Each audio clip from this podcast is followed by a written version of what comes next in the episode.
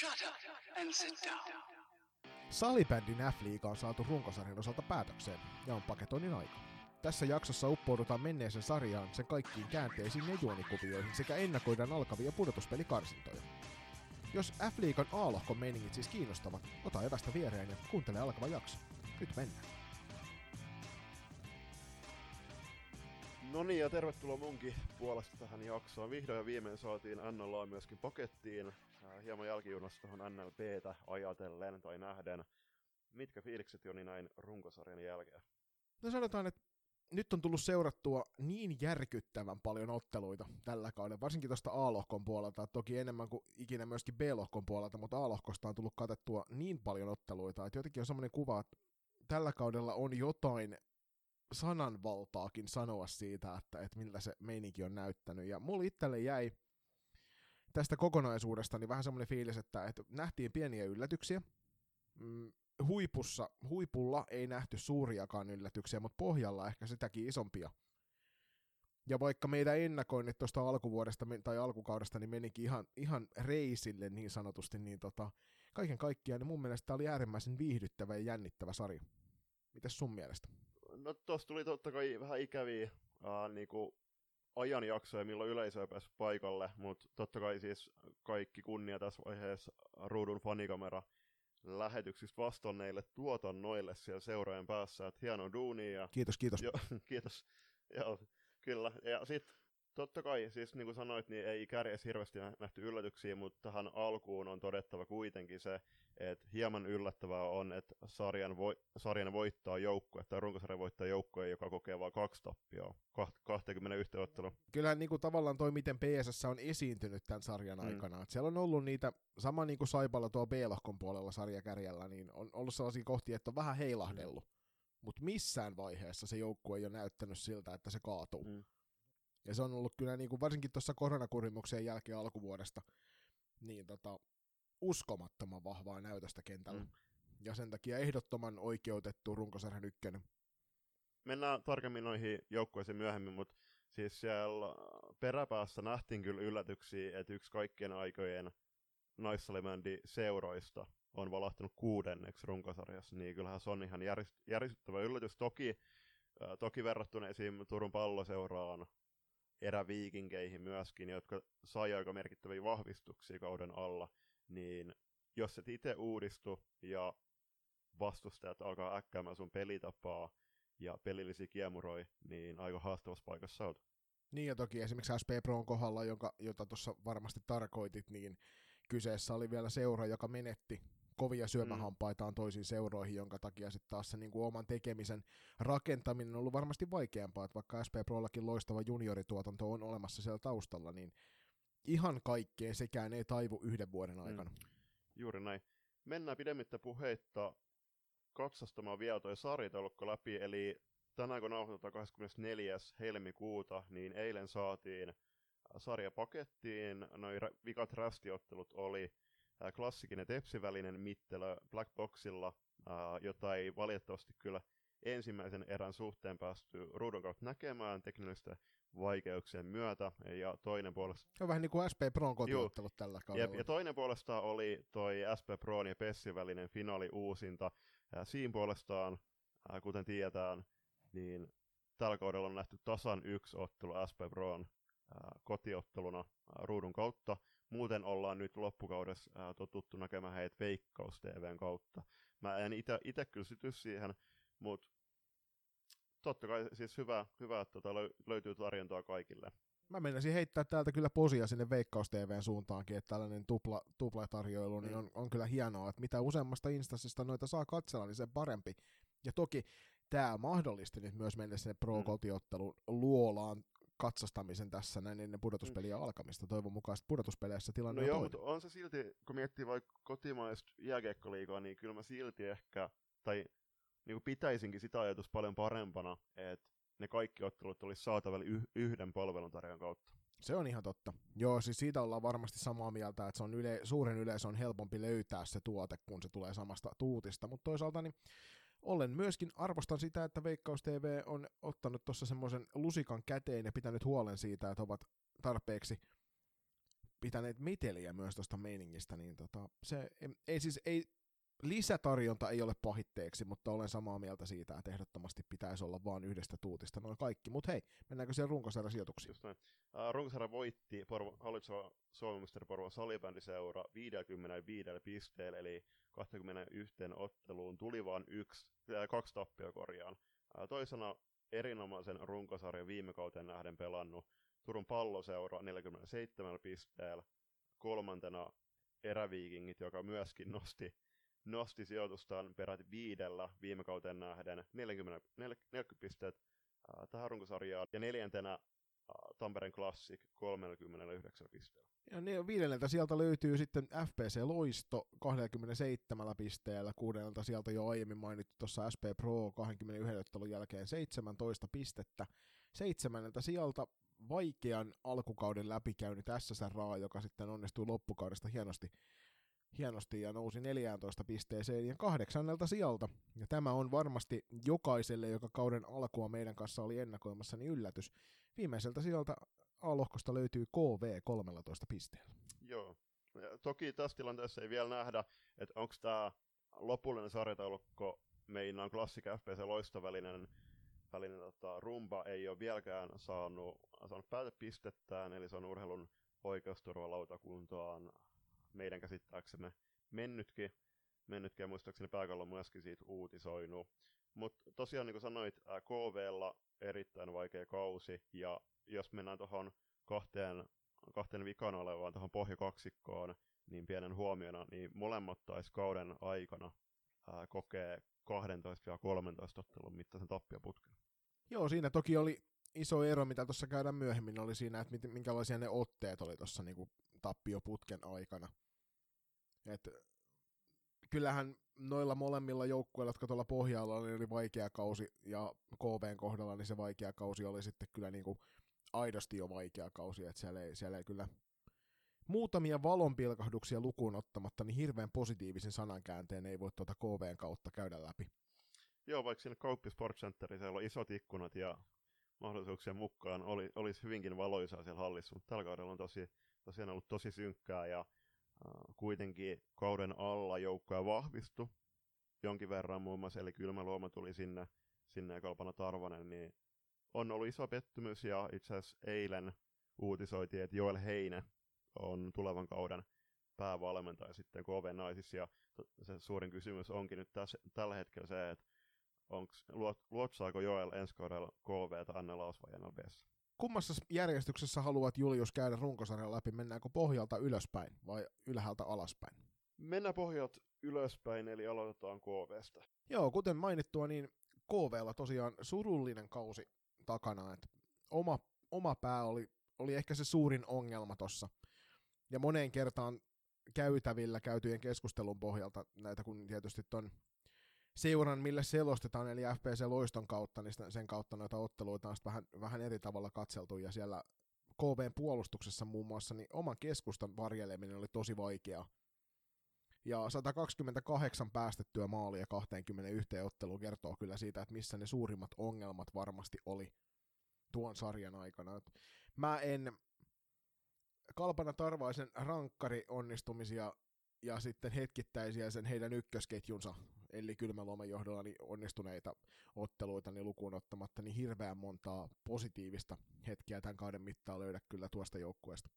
Joo, siis kyllähän joukkueella oli, tai on vieläkin ratkaisupotentiaalisen hyökkäyspäähän, mutta siis kyllähän sekin kertoo oma, oma kieltä, että muistaakseni Vero Vilenius oli viime kauden pistepörssissä top vitosessa, ja nyt en, en muista, että siis varmaan 20 ulkopuolella on ollut tosi paljon tason heittelyä kyllä joukkueella läpi kauden, ja siis niin kuin sanoit ehkä Kalpanan, Kalpanankin otteeksi, niin se on ihan hyvä, hyvä vertauskuva myöskin koko joukku, joukkueeseen, että on ollut pieniä valonpilkahduksia muuten ollut aika, aika sakeet setti. Joo, ei toi sijoitus runkosarjassa ei ole millään tavalla vääryys, että kun katsotaan tämän joukkueen tekemistä tämän kauden mittaan. Että siellä tosiaan kauden, o, sisään tuli pelaajia, jotka varmasti nosti sitä tekemistä loppukaudesta sitten vielä lajin legendoihin kuuluva Jenni Morottaja teki, teki paluu liikakentille, tai tä, tässä tapauksessa niin esiintyi ensimmäistä kertaa F-liigakentillä. Ja toi kyllä varmasti semmoista tietynlaista hyvää johtajuutta sit sinne pu- pukukoppiin, mutta ei, ei se lähtenyt missään vaiheessa toi KVn peli oikein kunnolla käyntiin. Et siellä oli se alkukauden jälkeen oli se pieni jakso, milloin tämä Tarvaisen ja Kylmäluoma ja oliko se sitten Vilenius vai kuka siinä oli heidän kanssa samassa ketjussa, niin se pyöri muutaman ottelun ajan tosi kauniisti se juttu. Ja sitten sen jälkeen taas se koko paletti tavallaan niin kuin hajos. Jo taisi olla Aino Lahti siinä kolmanta lenkki, mutta... Joo, niin taisi olla. Joo, siis ihan totta, siis jos, vai, niin kuin, okei, että joukko pääsi 128 maalia runkosarjaan, niin kyllä se kertoo, että omassa päässä on ollut tosi paljon vaikeuksia, mutta uh, Noora Laakso ei yksin, yksinään pidä missä nimessä syyttää, että taisi torjua yli 330 kertaa runkosarjan aikana, ja muistaakseni on, tämä kausi oli kymmenes KVssa, KVS liikakentillä, niin erittäin kokene, kokeneesta veskarista on kyse, ja toisaalta tämä e- kuitenkin päästä siihen myöskin, että mitkä joukkueen tulevaisuuden näkymät tuohon seuraavan sarjaan on, käydään ne tässä jakson lopussa, mutta kyllähän joukkueella on kokemusta kuitenkin kovista peleistä viime vuosien aikana. Niin, jos niin Noora Laakson otteita peilaa sillä tavalla, että 21 pelattua ottelua tai 20 pelattua ottelua ja 111 päästettyä maalia 319 mm. torjuntaa. Eli 430 laukausta maalia kohti noissa 20 ottelussa.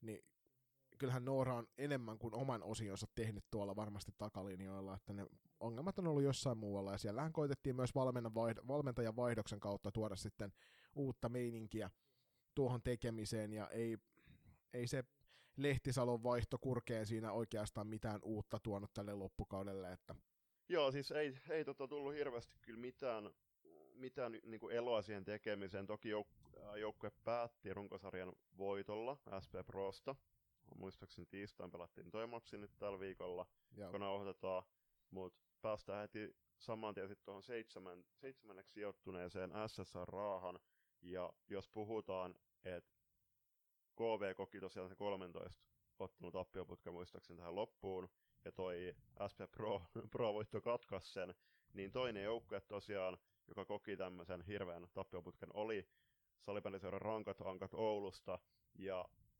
verrattuna viime kauteen, niin tällä kaudella ei nähty valmentaja Fuduja. Ei, ja toisaalta niin kuin rankkojen ankkojen kohdalla, niin tämä kausi oli semmoinen, että missään vaiheessa se joukkue ei näyttänyt kentällä niin huonolta kuin mitä tulokset mm. oli. Ja yksikään heidän vastustajista kauden mittaan ei oikeasti päässyt helpolla siellä kentällä. Ja se antoi semmoista tietynlaista luottamusta ja uskoa siihen, että, että se joukkue sieltä ihan varmasti vielä nousee. Ja sehän ei tosiaan pit- ollutkaan sitten se lopullinen totuus tuolla joukkueella, vaan hetken aikaa tuossa tammikuussa niin SSR oli sarjan kuntopuntarin ykkönen. Ja onnistui sieltä nappaamaan muun muassa neljä perättäistä voittoa, vaikka päättikin sitten kauden taas viiteen perättäisen tappioon. Mutta mä laskisin nuorentuneelta joukkueelta vaikeiden menetysten jälkeen, niin tämä on lähestulkoon nappionnistuminen mitä tuolta rosterilta olisi voitu niin kuin alkukauteen vaatia. Et me molemmathan veikattiin SSR-raata tuonne kahdeksannalle mm. sijalle. Hirveän kauas se ei jäänyt, eli voidaan sille puolittaisesti taputella itseämme selkään tästä asiasta. Kyllähän tosiasia on se, että se SSR-peli tuossa kauden mittaan olisi antanut myöskin oikeuden odottaa vähän korkeammalle sijoittumista tuossa runkosarjassa. Totta, totta. Tuohon Junnu puoleen niin joukko taisi 15 pelaajaa menettää viime kauteen nähden, ja, ja se totta kai, kun mietitään meidän ihan, ihan kansallista tyttösalibändipelaajien määrää, niin hirveästi niitä ei ole, ei ole tota joka joukkueeseen tarjota ainakaan, ainakaan liiaksi, niin tässä tapauksessa saatiin oiva osoitus siitä, että rankkojen ankkojen junnupuoli voi, voi elää hyvin, että sieltä tuli tosi hyviä paikkaa ja oikeastaan tuossa runkosarjassa huomasi, että siellä oli semmoinen kaksi junnukentällistä ja yksi kokenut kentällinen, Rina Baerin ja Jesse Ronkasen johdolla. Sitten täytyy sanoa tietysti erikseen kunniamainintaa tuonne Liinu Koiviston suuntaan, joka pelasi kyllä huikean mm, kauden.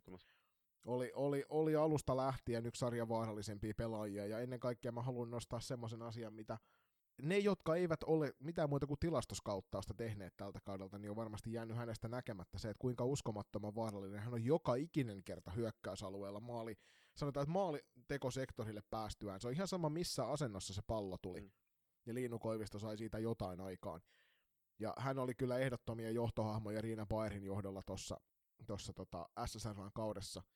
Ja onneksi, onneksi häntä, ei häntä ei menetetty, että oli kyllä niinku aivan, aivan huikeaa hetkittäin toi heidän pelaamisensa. Joo, mä olin, tos, olin matkasi Loiston kanssa niiden vieraspeli just rankkojankkoja vastaan, niin juttelin Liinun kanssa matsin jälkeen, ja se oli itse asiassa Ankkojen eka voitto siihen kauteen, että muistaakseni, olisiko Tuuli ja Lahden maalilla Loisto tuli vielä vikasekunnin tasoihin, mutta sitten tosiaan jatkoajalla tuli, tuli se tota, kauan odotettu avausvoitto heille, niin sain Liinulta rankkojen hu, huivin, kiitos Liinu sulle, ja juttelin, niin Liinu on, se on, hän on mun ikäinen, eli 93, niin hän on joku seitsemän vuotta pelannut vastasalibändiä. Et puhutaan aika lupa, niinku, lupauksesta ja lahjakkuudesta.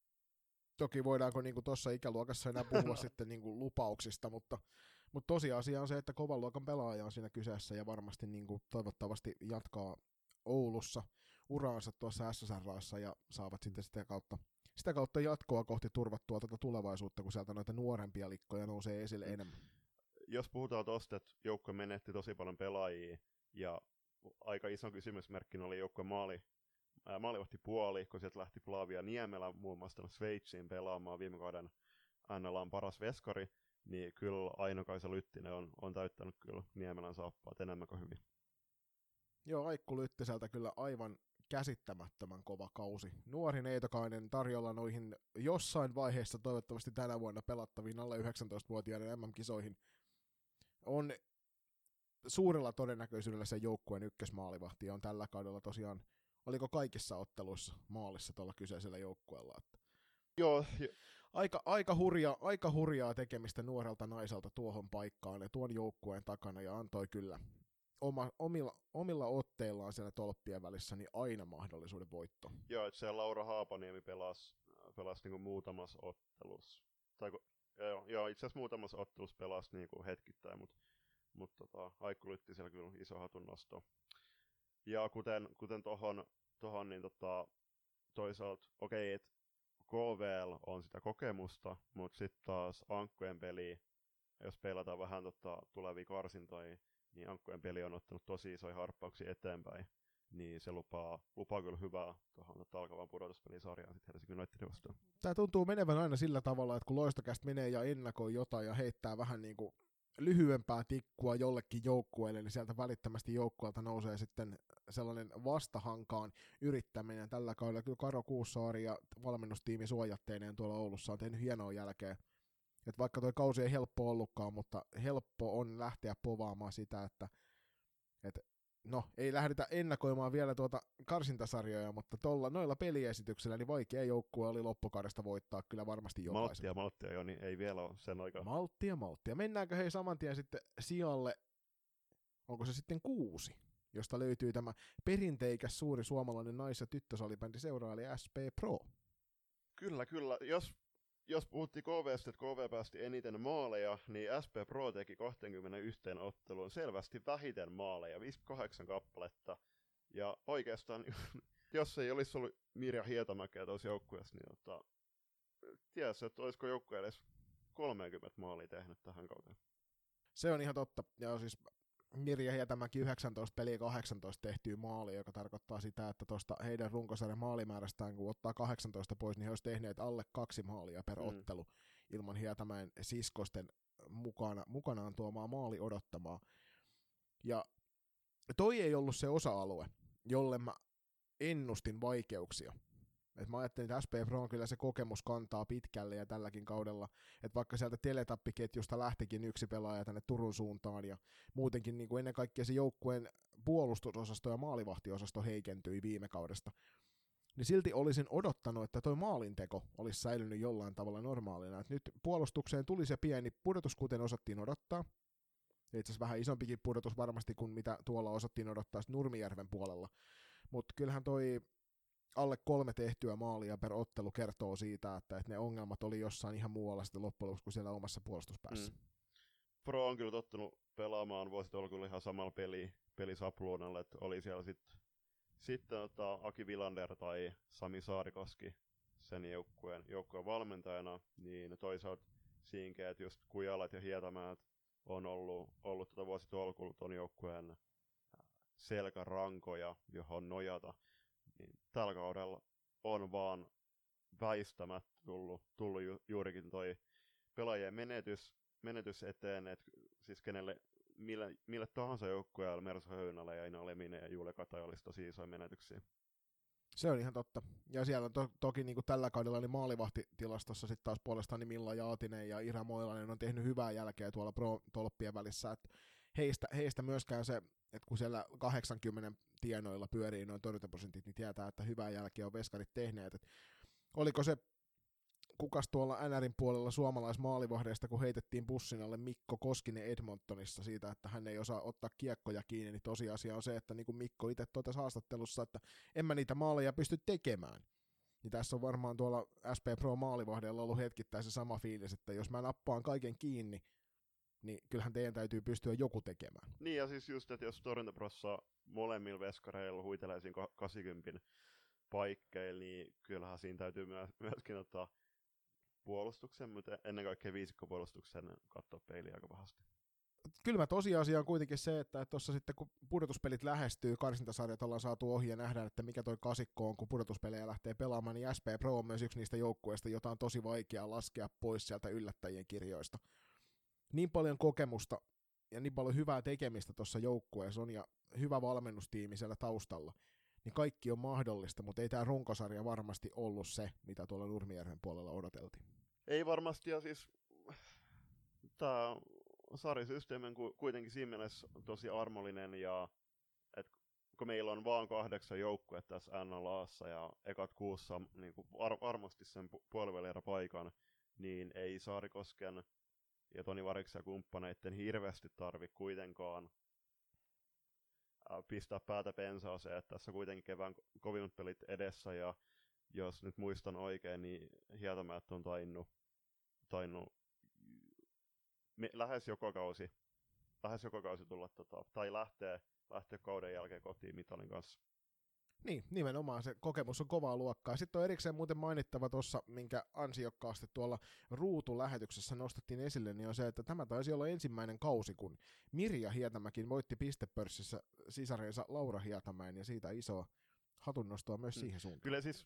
Jos olen väärässä, niin ymmärsin ilmeisesti lähetyksen väärin. Ei siis, uh, kyllä sä mun mielestä oot oikeassa, mutta siis tossa niin, nyt kun oli, tää oli vissiin ekokausi pitkän aikaa, kun sekä Elina että Karolin Kujalle, niin eivät saavuttaneet tuota 20 pisteen rajaa, että kyllä sekin, sekin totta kai kertoo, että et, et paljon niinku ratkaisu, ratkaisuvoimaa on puuttunut, puuttunut siellä hyökkäyspäässä, ja toisaalta niinku, kevättä ajatellen mennään tarkemmin näihin sitten paljon verran ennakois, mutta kyllähän Jaana Lirkin paluu oli tosi, tosi tärkeä lenkki, ja lenkki ja palanen tota, Proon kevätsuunnitelma. Pro on just niitä seuroja, että tietää, että ensi kaudella varmasti taas tekeminen on, on samaa varmaa laatua ja siellä no me tiedetään, että et, ei, he, ei he luultavasti siellä pohjalla tule olemaan kuitenkaan hirveän kauaa, että toi seura on, on vankka tyttö- ja eteen töitä tekevä seura, niin tiedetään, että siellä varmasti hyviä, hyviä asioita tapahtuu tässä sitten kauden jälkeen. Mennäänkö sitten seuraavalle sijalle ja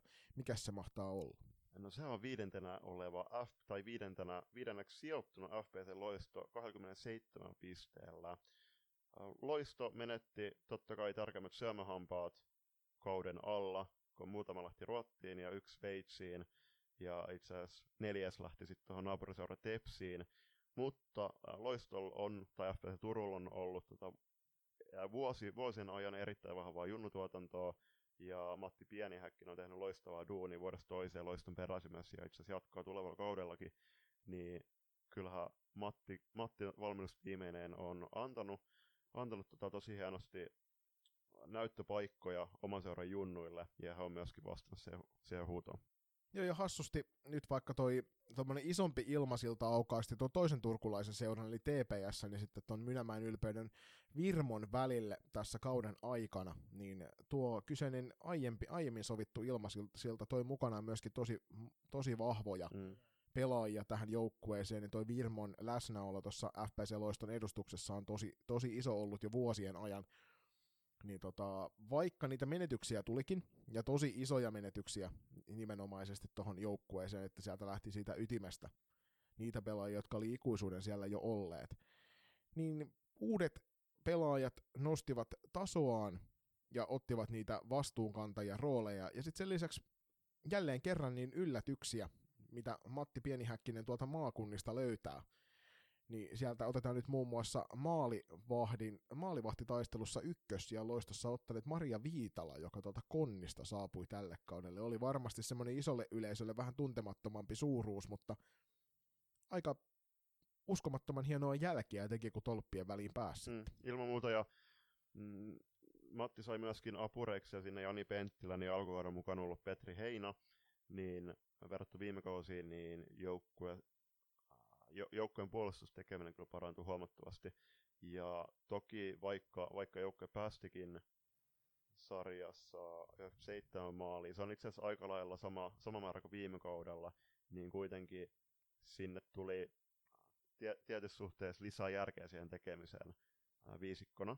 Ja sitten koko kauden aikana, kun, kun ollaan, tota, ollaan nostettu ja on, on nostettu tota, puheeksi, niin totta kai Matin joukkueiden pelinen selkäranka on aina ollut siinä taitopelaamisessa ja siihen, siihen niin kuin reagointisählyyn, niin kyllä sitä on, sitäkin on nähty tosi paljon ja muun muassa tuossa runkosarjan päätösottelussa Tepsiä vastaan, niin Tepsittäret kyllä sai, sai tota, katsoa sitä aitiopaikalta. Joo, siinä oli semmoinen tietynlainen osoitus siitä, että mihin noin neitokasta parhaimmillaan pystyy, ja loisto kuuluu niihin joukkueisiin varmasti tuossa pudotuspeleissä, että tuosta sieltä viisi, kun heidät, heidät pääsee joku ylempänä oleva valitsemaan, niin mä en välttämättä ensimmäisenä ko- kohdistaisi katsettani heihin, koska mahdollisuudet on sitten vaikka ja mihin, mutta näitä käydään sitten siellä pudotuspeli osiossa joskus läpi sitten, kun noi lopulliset parit selviää, mutta Erikseen täytyy vielä nostella nostella tuossa tietysti Pietilän sisarukset, jotka siellä on tehnyt hyvää duunia. Siis Erika Koski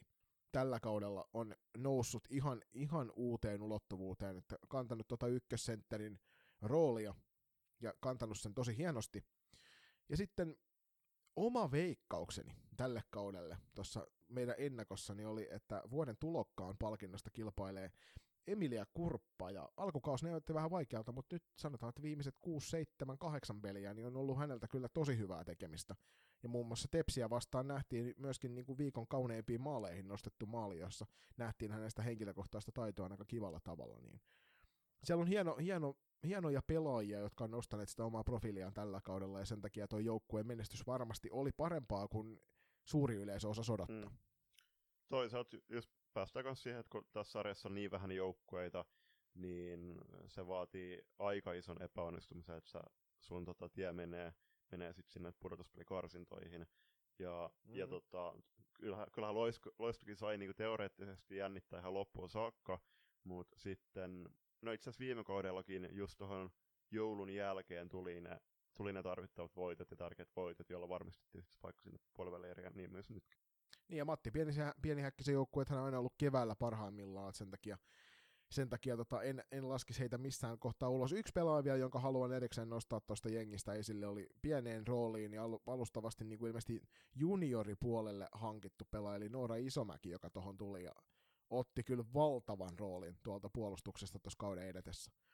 Yksi viihdyttävimpiä pelaajia omassa päässä, mitä seurata, koska niin kuin pituutta ei ole annettu juuri vaahtosammutin tai enempää, mutta herra Jumala, miten kovaa peliä nähdään kaukalon kulmissaan. Just näin. Toi, pidetään tässä pieni breikki ja mennään tuohon kärkinelikkoon. Työnantaja. Onko kokoonpanossanne vajetta osaavista tekijöistä? Coachin pelikirjalla täytetään sinunkin joukkueesi. Katso lisää www.coachhr.fi. Moro, mä olen Jenni Morottaja. Kiireisen perhearjen keskellä duunimatkat on just tähtihetki keskittyä loistokästiin. Ja näin, kun sieltä on taas noin meidän yhteistyökumppaneiden mainokset saatu sinne korvakäytäviin, niin jatketaan tuohon top neljään runkosarjassa. Ja sieltä neljänneltä sieltä löytyy pitkän linjan hieno salibändi seura Family tuolta Tampereelta, eli Black Boxin emännät Classic. Joo, siis Classicilla on ollut kyllä salibändin oma Pirkanmaan kiertuelainen Suvi Hämäläinen sitten tota, ainakin täksi kaudeksi toi omat sählyvarusteensa tuonne Black Boxille ja on aika tutulla siellä viime kausiin nähden, että totta kai kaikki tietää, että mitä siinä 2000-luvun alusta tuohon 2016 lä- niin kuin saakka, to- toki ää, itse asiassa sinä vuonna NST voitti Suomen mestaruuden, mutta on ollut, on, on ollut tota, ää, turha, se, Kestomenestyjä, Joo, Turhan, turhan kestomenestyjä. sählytiedon pankki on ollut ilois mellatas. Mutta joo, siis joo, kestomenestyjä, niin nyt siellä on rakennettu taas uutta tulemista, ja viime kaudella tosiaan taisivat olla viidentenä, nyt neljäntenä, niin on ollut valonpilkahduksia paljonkin. Meidän ennakkoon hehkuttama Suvi Hämäläinen niin on ollut myöskin, myöskin paikoitellen tosi vaarallinen tutusti, tutusti siellä hyökkäyspäässä, mutta ää, varsinkin nyt kevätkaudella niin joukkueen suht kapea rosteri on kyllä näkynyt niiden otteissa. Joo, se on ihan totta. Klassikko on vähän semmoinen joukkue, että ottelusta toiseen se saattaa heilahdella voimakkaasti se heidän tekemisen taso, ja vaikka sieltä löytyykin sitten kokeneita vastuunkantajia, jotka useimmiten kauden mittaan sitten kyllä pitää huolen siitä, että se suunta pysyy oikein, oikeassa, niin kyllä tällä kaudella on nähty myös sitä, että, että noiden uusien, uusien nuorien pelaajien sisään tuleminen niin ehkä aiheuttanut entistä enemmän sellaista heilahtelua, mutta toisaalta on myöskin sitten poissaolojen vastapainoksi tuonut sitä jatkuvuutta siihen tekemiseen silloin, kun sieltä on esimerkiksi kokeneempia kehä, kehäkettuja puuttunut rosterista. Just näin, just näin, että äh, Pirkanmaalla nähtiin tuossa tammikuun alussa valmentajavaihto viikko, ja itse asiassa sielläkin sitten Pekka Nieminen siirtyi henkilökohtaisesti syitten takia loppukaudeksi syrjään, ja eilen KVn suunnaksi tuli taas äh, toinen uutinen, että Pekka Nieminen tullaan näkemään tulevalla kaudella KVn miesten valmennustiimissä, eli äh, Nupille terveisiä ja tsemppi tulevan kauteen. Mutta joo, siis kyllä tuossa on ollut ollut just sitä kokemuksen tuomaa, tuomaa hyötyä, että joukkoja on pystynyt luottaa siihen oman tekemiseen, eikä ole vaikka nihkeistä otteista peli, pelien sisällä tai muutamasta tappiosta ottanut nokkiinsa, vaan, vaan tota, on kyllä pystynyt luottamaan siihen oman tekemiseen. tekemiseen mutta sitten jos puhutaan sit jatkuvuudesta, niin tässä välissä täytyy kyllä nostaa esiin erittäin hyvän loppukauden pelannut Julia Saarinen. Kyllä, hieno, hieno sisääntulo tuonne maalivahtipuolelle ja ennen kaikkea nämä kaksi viimeistä ottelua runkosarjaan oli aika suvereenia näytöstä tältä kyseiseltä Neitokaiselta. Vaikka siellä ei yleensä vastuuta hän kannakkaa, vaan Mannila Emma ja Jesse Kangasharju on ne, jotka siellä useimmiten penkillä ja tolppien välissä pyörivät, niin tässä tapauksessa kyllä Saarisen Julia oli iso hatunnosto, että pääsi pääs sinne paikan päälle näyttämään osaamista. Mutta siis mä mietin tuossa, että mä itse twiittasinkin eilen, pitkästä aikaa kannattaa seuraamaan Julius Mellaa Twitteriin, niin mun kysymys on se, että onko Julia Saarinen sittenkin klassikin ykkösveskari playereissa? Jos kaikki maalivahdit ovat terveinä, niin väitän, että ei. Siis väitätte, että on? Väitän, väitän että ei ole. Mutta me ollaan tällä kaudella monessakin jaksossa kritisoitu tuota Suvi Hämäläisen tekemistä tällä kaudella, että ei ole näyttänyt oikein siltä, että se peli kulkee, mutta loppujen lopuksi kuitenkin klassikin ykköspiste nainen tälle kaudelle 20 ottelun 26 pistettä ei varmasti ollut ihan se, mitä Suvi itse odotti, eikä varmasti myöskään se, mitä suuri yleisö häneltä odotti, mutta kauden edetessä pääsi enemmän tuohon joukkueeseen ja pelitapaan kiinni, ja sitä kautta sitten rupesi, rupes näyttämään myös niitä poikkeuksellisia taitoja, mitä häneltä löytyy.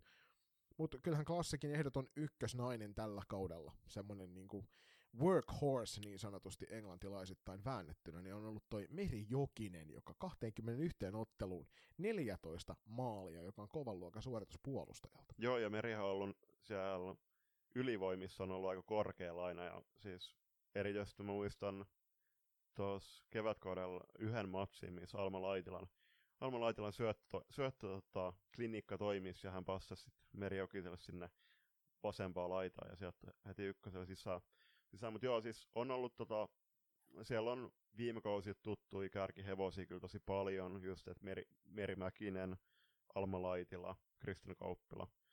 Kauppila ja sitten äh, erityisen kiva on ollut kyllä nähdä, nähdä myöskin Alisa Pölläsen piristyneet otteet nytten ja äh, erityisen kiva on ollut myöskin, myöskin nähdä hänet kunnossa, koska tiedetään, että hän osittain missas noin naistelmakisat just, just ton loukin vuoksi. Ja viime, viime mm-hmm. kerroksilla taas jos sen väärin muista, niin Sanni Nieminen on ollut sivussa, mutta to- toivottavasti Sannikin saadaan, saadaan noihin playereihin takaisin. Joo, ja toki tuosta joukkueesta nyt löytyy sitten vastuunkantajia paljonkin, ja toi nuorennusleikkaus on kyllä hienosti onnistunut, että siellä tällä kaudella Sofia Lappalainen, Alma Laitila, Natalia Pitkäkangas on ottanut mm. tosi isoja rooleja tuosta rosterista. Joo, siellä on vielä tulossa sitten Iida Kattila-Koskea ja sitten Veera Kuosmasta. Mm. Tämmöisiä, jotka on sitten varmasti niin kuin tulevaisuuden nimiä tuossa joukkueessa, niin tavallaan tämä on kiehtova kokonaisuus kokemusta ja sitä nuoruutta ja otetaan tietysti Suvi Hämäläinen siellä kärki, kärkinaisena nyt pisteissä, niin ei hänkään vielä iällä ole pilattu, että jos tuossa syksyllä kävi U19 kultaa voittamassa, Niin ja ratkomassa, nä, Niin. ratkomassa näitä hommia, niin, tota, niin eihän, eihän hän vielä menneen talven lupauksia Ei, ja ole. siis Suvi, Suvi ja Alma on itse asiassa nyt äh, seuraavissa U19-kisoissa vielä peli, pelikelpoisia, että ker- kertoo heidän nuoresta iästään vielä kaiken oleellisen. Kyllä. oleellisen. Mutta joo, siis äh, kevään playereja ajatellen, kuten sanottu, niin mennään tarkemmin niihin myös sitten äh, PV-erä ennakossa, mutta kyllä tässä joukkueessa on tosi paljon kokemusta ja nähtiin viime vuonna puolivälierä-sarjassa loistoa vastaan, että sillä kokemuksella ja oma just, just sillä äh, niinku kliinisellä työskentelyllä ratkaisuhetkiksi, niin pystytään kyllä aiheuttamaan tuhoa. Joo, he pystyy kyllä tappamaan pelin kuin pelin sitten, kun oikein fiilikseen pääsevät. Et sen takia, kuten tuohon kirjoitinkin käsikirjoitukseen, että klassikki saattaa sitten loppu, loppukeväästä niin pelailla finaalissa tai pudota ekalla kierroksella, että sitä on hirvittävän vaikea tässä vaiheessa sanoa, mutta tuo joukkue tulee olemaan kyllä vaarallinen sitten, kun sinne mennään. Lähdetään sitten sukeltamaan hieman etelämmäksi tuolta Tampereelta, saavutaan tuonne nyt ilmeisesti, il, ilmeisesti kuitenkin niin kuin Helsingin alueelle tässä tapauksessa, vaikka siellä saattaa, saattaa löytyä Vantaan kaupunginkin mainosta ilmeisesti paidasta, eli eräviikinkeihin. Joo, Erviltä Raine Laineen johdot kyllä erittäin vahva runkosarja. Et on kyllä, no siellä Suomen Cupin, Suomen, Suomen Cupin finaaliviikonlopussa putosivat siinä, siinä sitten Pessiä vastaan äh, välierissä, mutta täytyy myöntää, että on ollut kyllä, siis varsinkin kun Dani, Daniela Vestelun tuli takas, niin Dampu johdon, niin joukko on kyllä erittäin hienon kauden pelannut, ja siellä on jos puhutaan, että muutamassa joukkueessa ehkä se ratkaisijoiden kavalkadi on aika, aika kapea, niin Ervillä on kyllä kolme erittäin vahvaa kenttää. On, ja sitten toki kärjestä löytyy semmoinen nimettömämpi pelaaja kuin Sofia Mittentaag, joka tälläkin kaudella oli maaliperottelua, maaliperottelutahdillaan tuossa sarjassa maaleja tehnyt. Et sieltä löytyy sitä kokeneempaa osastoa ala Jenni Rautanen ja sitten löytyy tätä nuorempaa osastoa, jotka pystyvät tuossa sarjassa sitten kantamaan ja tosi suurta vastuuta. Eräviikingit on ollut tällä kaudella vähän semmoinen erikoinen joukkue siitä, että et heillä on kaikki mahdollisuudet olla yksi tämän sarjan viihdyttävimpiä jengejä, mutta silti on ollut vähän semmoinen haju, hajuton ja mauton ja väritön hetkittäin. Mm. Et tuntuu, että ihan ei aina varmuudella voi tietää, että mitä sieltä on tulossa, mutta on sellainen joukkue, varmasti niin kuin tulevaisuuteen kun katsotaan, niin sellainen joukkue, joka tulee kyllä tätä sarjaa, jos toi rosteri kasassa pysyy, niin tulee kyllä olemaan siellä kärkikahinoissa vielä pitkän aikaa. Aivan varmasti, ja just Helsinki keskeisen opisko- opiskelukaupunkina ja PK-seutu, niin tiedetään, tiedetään kyllä, että potentiaali tuossa seurassa on valtavasti. Ää, Ervillä on sattunut kuitenkin, että vaikka vahva runkosarja tuli pelattua, niin ää, muutama ohipeli kyllä mahtuisi tuohon kauteen. kauteen että siihen, siihen ei Joo. Playereissa on varaa, varaa. ja sitten toisaalta tässä voidaan kuitenkin ottaa oppia viime kaudesta, että joukkue selvi, selvisi selvisi sen tota, Viedolo Roossan Saipaa vastaan, ja itse asiassa olivat lop... no siis aika hyvä, hyvän tota, puolivälierä sarjankin he pelasivat, niin nytten, nyt varmasti joukkueella on tavoitteen, että kausi päättyy vähän eri, erilaisiin kuviin, kuin se kuva, missä Kira Virta ja käsittääkseni Ville Turunen on siellä, siellä tota, sitten ää, Lappeenrannan urheilutalolla talolla tota, voipuneen oloisina, to, totta kai myöskin iloisina jatkopaikasta. Se voi hyvin olla. että Viikingit on varmasti myös niitä, no toki sarjan kolmas sija kertoo paljon siitä, että, että kyllähän sitä tasaisuutta joukkueesta löytyy. Kaht- 21 otteluun niin kuusi suoraa tappiota, kaksi jatkoaikatappiota. Kertoo siitä kuitenkin, että, äh, lähestulkoon jokainen joukkue tuossa sarjassa pystyy heidät parhaimmillaan haastamaan kentällä, jonka takia en, en sinne suurimpien ennakkosuosikeiden joukkoon heitä pysty hyvällä, hyvällä tahdolla niputtamaan. Mutta kyllähän tota, kyllä tuo joukkue vaarallinen on ihan varmasti just nimenomaan siitä syystä, että siellä kolme laadukasta kentällistä löytyy. Ja sen lisäksi myöskin tosiaan sit niitä henkilökohtaisia taitoja niin monelta pelaajalta ratkoa niitä niissä yksittäisissä hetkissä. Että vaarallinen joukkue tulee olemaan tässä On, keväällä. on, ja siis just niin kuin viime kauteen, niin kyllä mä väitän, että just ne henkiset, henkisen puolen, äh, puolen kokemukset yhdessä, niin on kyllä vahvistunut entisestään tätä joukkuetta. Nyt, nyt he pääsee niin kuin painettomassa tilassa kuitenkin valmistautumaan tuohon puoliväliä sarjaan. Ja tietenkään vastus ei ole vielä selvillä. Mutta tähän, jos Rainolainen kuuntelet, niin edelleen toiveena olisi, että Taro Nurman, Sofia Mittentag ja Daniela Westlund pelaisi jossain vaiheessa yhdessä, yhdessä tota, 5 vastaan 5 pelissä. NHL jaetaan vuosittain sellainen palkinto kuin Masterton Trophy, joka tulee semmoiselle niin kuin pelaajalle, joka on osoittanut urheiluhenkeä yli, yli tota lajirajojenkin. Ja tällä kaudella ehdottomasti tämä kyseinen palkinto tästä sarjasta, jos sellainen jaettaisiin, niin menisi tuonne eräviikinkien tolppien väliin, jossa paluun liikakentille teki Laura Loisa, eikä pelkästään tehnyt Julius paluuta, vaan teki loistavan paluun liikakentille. On ollut kyllä todella hyvä, hyvä koko kauden ajan. Et siinä kyllä on ollut siis tosi kiva nähdä myös tämmöinen kokenut pelaaja Jenni Rautasen ohella takaisin tuolla niin liikakentillä. Et vaikka NLP toki jotkut tulkitsee sen, sen liikaksi, mutta tota, siis on ollut kyllä tosi kiva nähdä Laura, ja Laura on, tota, mä väitän, että Laura saattaa olla, olla tota, se käänteen tekevä pelaaja sitten tulevassa puolueelle joka ratkoo sitten, sitten pelin, pelin Ervin kannalta oikeaan suuntaan. On nimittäin kohtuullisen kovissa liemissä keitetty toi, toi maalivahti tuolla tolppien välissä, että häneen voi kyllä varmasti kovassa paikassa luottaa. Se, kuten Julius hyvin tiedät myöskin puolustajan paikalla operoineena, niin varma otteinen maalivahti niin tuo puolustajallekin hyvän fiiliksen. Kyllä. Mennään sitten sarjan sijalle kaksi, jossa viimeiset kaksi ottelua on hävinnyt mustavalkoinen turkulaisseura TPS majailee. Julius, mitkä, minkälaiset fiilikset jäi Tepsin kaudesta? Mä en tiedä, että olisiko siellä Tepsin toimistolla tarve painaa paniikkinappulaa, koska kyllähän toi 13 ottelun voittoputke, joka kääntyy kahden ottelun tappioputke, niin on aika hälyttävä.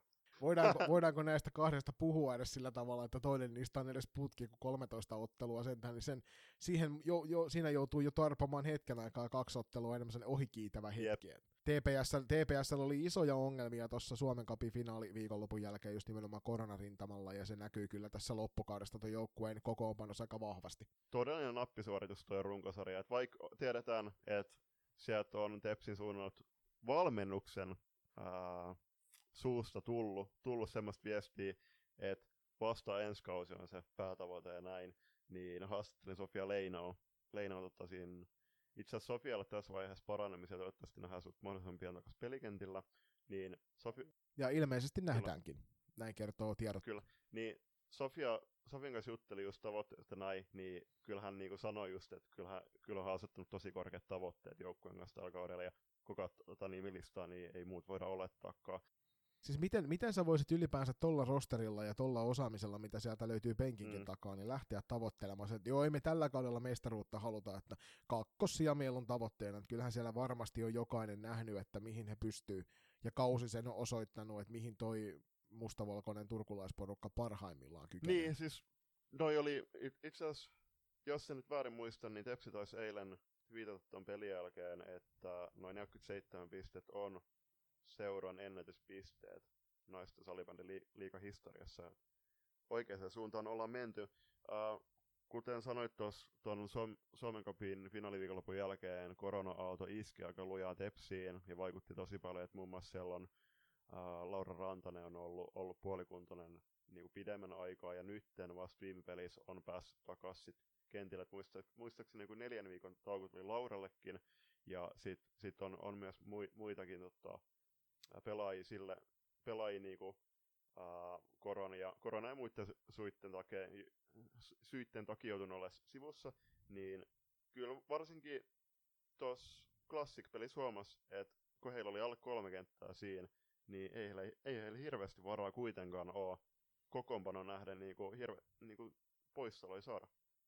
Se on ihan totta. Yksi iso juttu, ja mikä tällä kaudella varmaan Tepsiä on tuossa auttanut, on se, että Joana Kaasalainen, jota alkukaudesta tuolla meidän ennakossa moni ennakoikin, että on läpimurtopelaaja tälle kaudelle, niin on, on löytänyt ihan uuden tason tuohon omaan pelaamisensa. Ja sitten Tiina Hoikkala sai, tuli tuossa puolessa välissä kautta takaisin. Mm. Ja on kyllä tuonut hyvää jämäkkyyttä sinne Tepsin takalinjoille. Että... Ja sitten toi aikaisemmin jo Loiston kohdalla mainittu ilmasilta tuonne Mynämään suuntaan, niin on kyllä tätä joukkuetta nyt edes auttanut tässä viime kierroksilla, just nimenomaan siinä, että kun rosterissa on ollut isoja aukkoja, niin Mynämäen lu- nuoret lupaukset ovat sitten tulleet täyttämään noita aukkoja, ja kyllä sieltä nyt täytyy erikseen toi Melissa Aidemir nostaa esille näistä nuorista lupauksista. Mm, joo, siis ilman muuta, on kyllä se single Twitterissä keskustelua, että muun muassa Tepsi urheilujohtaja Perttu Kytohanka sanoi, että kyllä se yhteistyö ää, on molemmin suuntaista sinne suuntaan. Että kyllä. Niin, että kyseessä ei ole siis TPS farmiorganisaatio. Just näin, mm. just näin. mutta joo, siis Mello on pelannut tosi hyvän kauden, ja Melissa on itse asiassa, hän pelaa jalkapalloa ja futsalia myöskin korkealla sarjatasolla, että nytten äh, salibändi jalkapallo ja futsal kaikki pitää äh, sormi ristissä ja toivoo totta kai, että saadaan toi lahjakkuus sitten oma lajin pariin ihan lopullisesti, mutta on ollut kyllä niin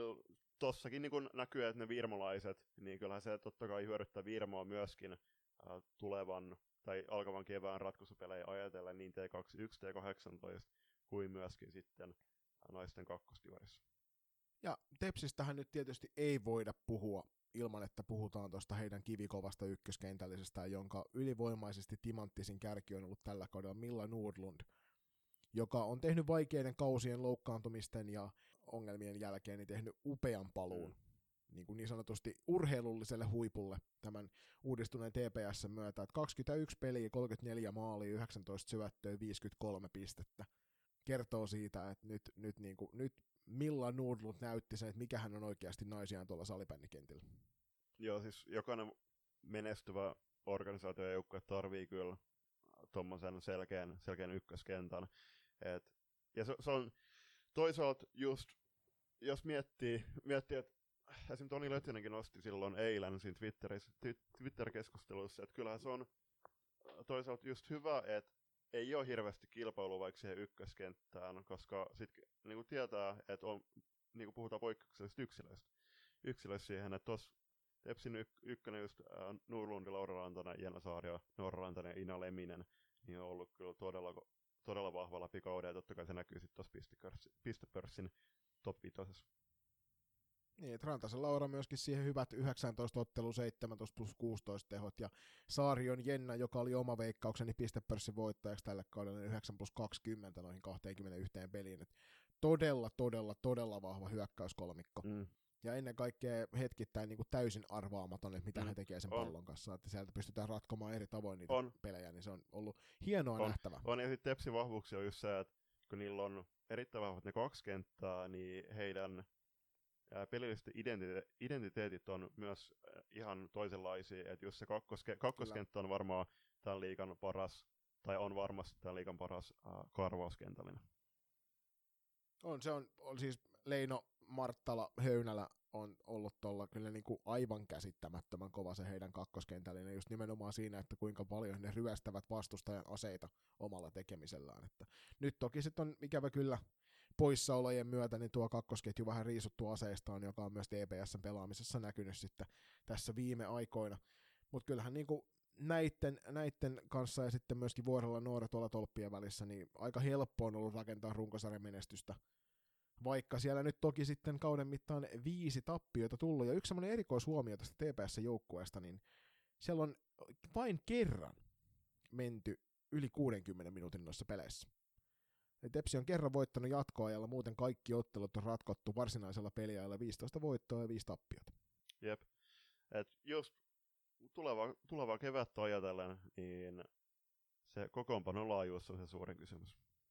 Sel, sel... Kyllä, kolmoskentällisen täytyy pystyä kantamaan myös vähän mm. vastuuta sit siinä vaiheessa, varsinkin kun oletettavasti me molemmat heidät, heidät sinne välieriin asti ainakin ollaan laittamassa. Kyllä. Se toivottavasti jopa finaaliin asti, että saataisiin uskomaton hegemonia-kamppailu mahdollisesti sinne finaaliin, mutta kyllä se kolmoskentällisen täytyy kyetä sitten kantamaan sellaista vastuuta, ainakin sitä 0-0. Joo, vähintään. siis nimenomaan 0-0 ja sitten ei mitään yksittäisiä hajavaihtoja, vaan oikeasti, että antaa leputusta noin ykkös- ja kakkoskentällä, koska se nähtiin Suomen Cupin finaalissa sitten lopulta Pessiin vastaan.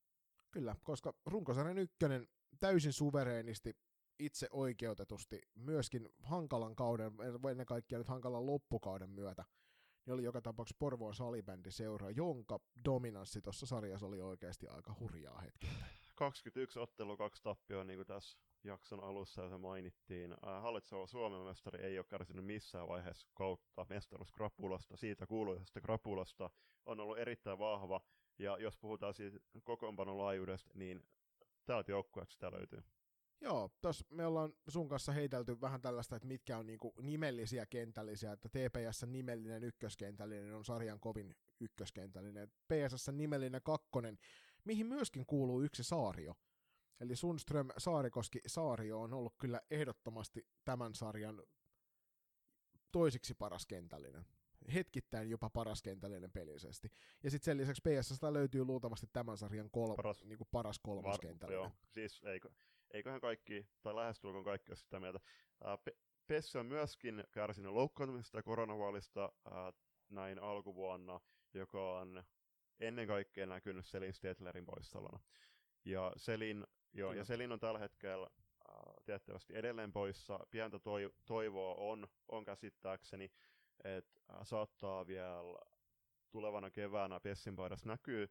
Selinähän siirtyy sitten alkavaksi kaudeksi tuonne hallitsevalla Sveitsin mestari Klotten Dietlikon Jetsin riveihin.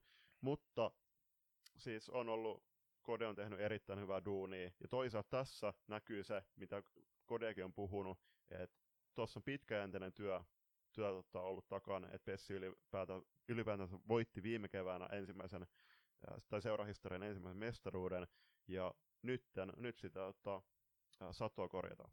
Niin, vuotta myöhemmin he on myöskin Supercupin ja Suomen Cupin voittajia, että, että aika hyvin on tähän kauteen osunut kyllä niin kuin kaikki palkinnot, mitä jaossa on ollut, niin PSS on ne kotiinsa vienyt, ja tosi vaikea heitä on nyt tuosta syrjäyttää ykkösen paikalta. Ja ennen kaikkea se oli tietynlainen tasaisuus, mikä tuosta kokoopanosta löytyy, että me mainittiin kakkos- ja kolmaskentälliset, mutta hyvät naiset ja herrat, ykköskentällisestä löytyy Holmbergin sisarukset vielä sitten siihen päälle, jotka sitten kyllä noissa noissa niin sanotuissa kovissa paikoissa on, on harjaannutettu siihen, että et ovat siellä parhaimmillaan, ja nyt kuten on nähty, niin mitä pidemmälle tämä runkosarja on mennyt, niin sen paremmin on myös Holmbergin sisarukset pelanneet koko aika, ja se ei ole hirvittävän hyvä merkki tota, jatko, jatkon kannalta muille joukkueille. Niin, siis Holmbergit on vähän niin kuin Aleksana Parkkova, että hirveästi eivät tykkä, tykkää käsittääkseni niin kuin julkisuudessa paistutella, ja mikä, mikäpä siinä ei, ei kaikkea siellä tarvi ollakaan, että sitä varten on, on noita liikan sitten ulospäin suutetunut kaverit, mutta erittäin hienoa duunia tehnyt kyllä tuo sisarus kaksikko. Ja sitten totta kai, ää, jotta, jotta, jotta menestyvä joukko voi menestyä, niin myöskin ottaa maalivahti tandemin pitää olla kunnossa. Joo, ihana oli tällä kaudella. Toki niin kuin, se oli Arla Salo oli myöskin koronakurimuksen takia ilmeisesti hetken aikaa poissa, ja Pölösen Emmi joutui hyppäämään sitten puikkoihin, ja sieltä välittömästi nolla peli siihen ensimmäiseen mm. otteluun kertoo siitä, että ei se huon, huonosti mene sieltä kakkoseltakaan tuossa hommassa, että siellä on kyllä kovan luokan maalivahti keksikko, ja omaan silmääni ehdottomasti viihty, viihdyttävin ykkösmaalivahti tässä sarjassa. Tarla Salon tekemistä tolppien välissä on kyllä äärimmäisen miellyttävä seurata. Et välillä sattuu, sattuu ja tapahtuu vähän erikoisia asioita, mutta se mitä hän tekee varmasti, niin taistelee joka ikisestä pallosta. Joo, ja siis tässä välissä Arla oli ja Elberoksella terkut, että äh, olisi kiva nähdä teidän äh, yhteinen Instagram-tili, koska tota, no, ilmeisen viihdyttäviä persoonia. Personi, tota, on, hu, on huikeat somesisältö. Mutta tuohon, tohon, niin, äh, siis Pessi päästi runkosarjassa 21 ottelu 54 maalia. Se on todella vähän se on sellainen kaksi ja puoli maalia per ottelu, mitä sä päästät mm. omaan päähän, niin se kertoo siitä, että se ei, salibändissä, missä maaleja tehdään paljon, niin se on todella ei, vähän, siis, ja sitten sen lisäksi se... Niin, siis sanottu SP Prolle. niin, ja sitten taas toiseen päähän, niin he tekivät noissa, noissa 20 ottelussa 128 maalia, joka on semmoinen reilu 5 maalia mm. per ottelu. Eli pahimmassakin paikassa niin he tekee kaksi kertaa enemmän maaleja vähintään kuin päästävät, joka on menestyvälle joukkueelle kyllä äärimmäisen hieno asia. Juuri näin. Uh, se oli semmoinen runkosarjan paketointi joukkueiden osalta siinä, ja mennään pienen tauon kautta tarkemmin katsomaan vielä pelaajatilastoja, ja sitten totta kai viimeisenä noi alkavat pudotuspelikarsinnat karsinat Saipan ja KVN sekä SSR ja Helsingin Unitedin välillä. Kylmä Red Bull, parkinkenttä ja kuulokkeissa loistokästä.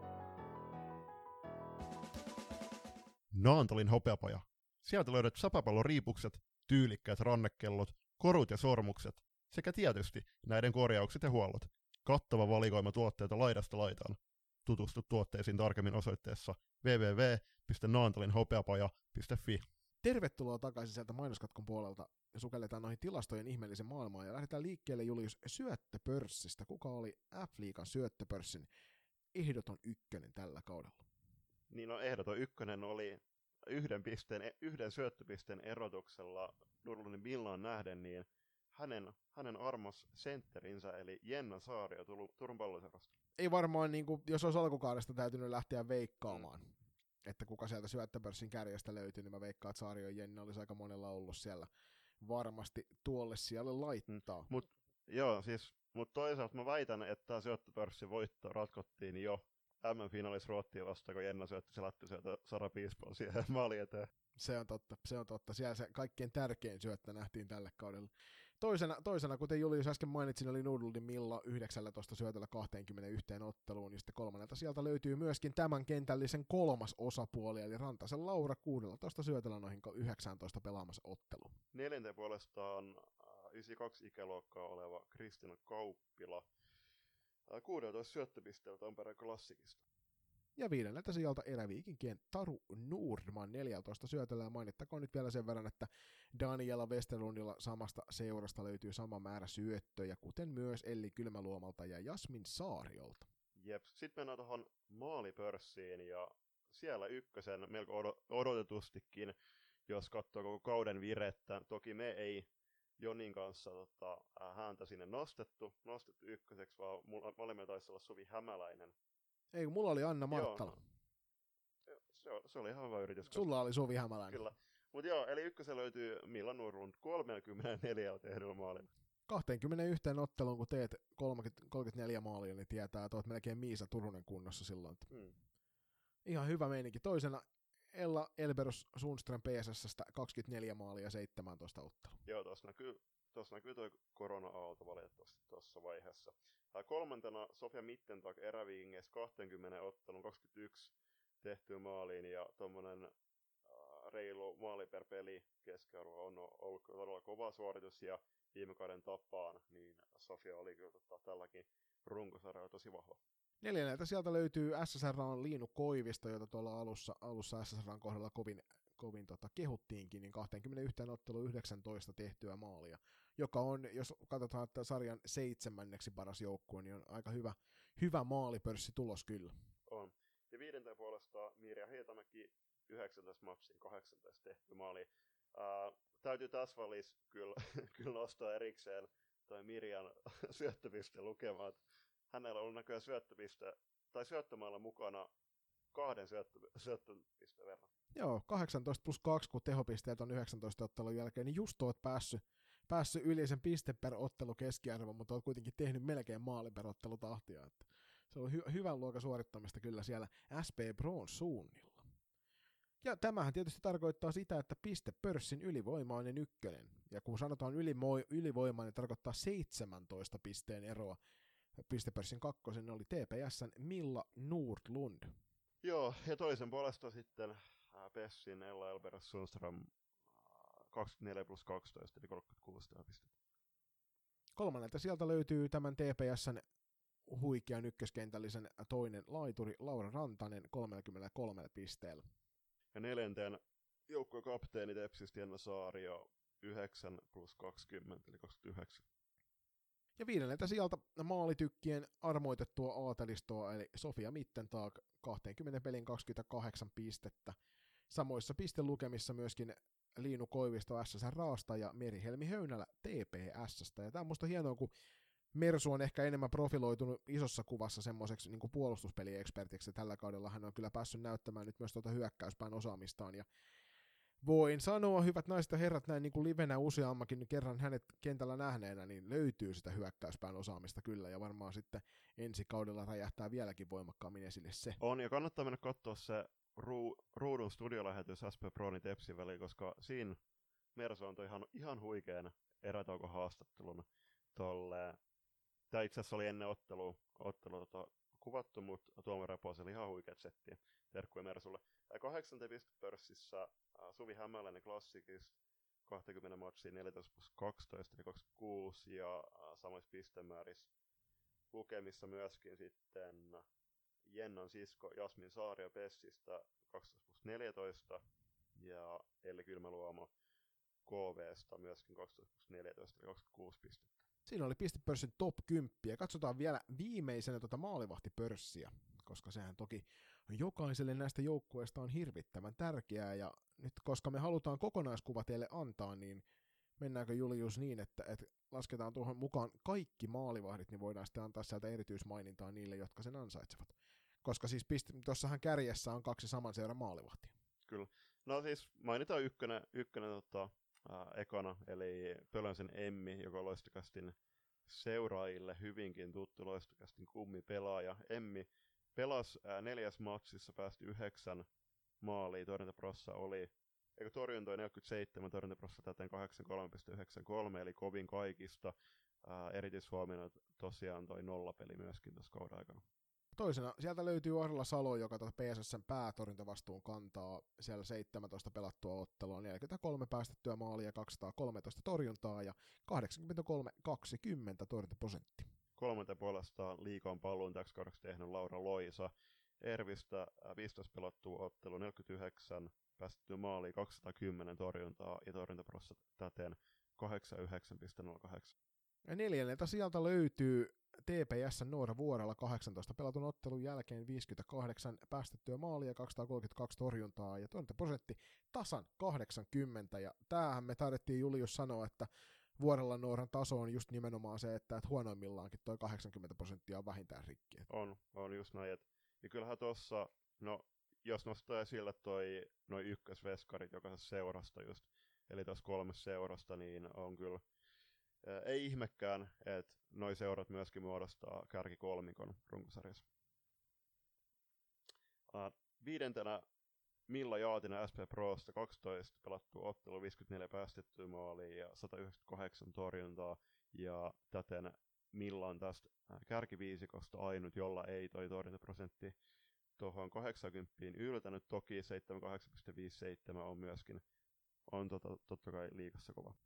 Niin, ja sitten tuossa erikseen on mainittava se, että Jaatisen Millahan nyt pelaa tuossa kuudenneksi sijoittuneessa SP Prossa, joka nostaa tuon torjuntaprosentin entistä korkeammalle tasolle sit siinä, että kun joukkue edessä ei ole ihan samalla tasolla suorittanut kuin tuo top kolme joukkue.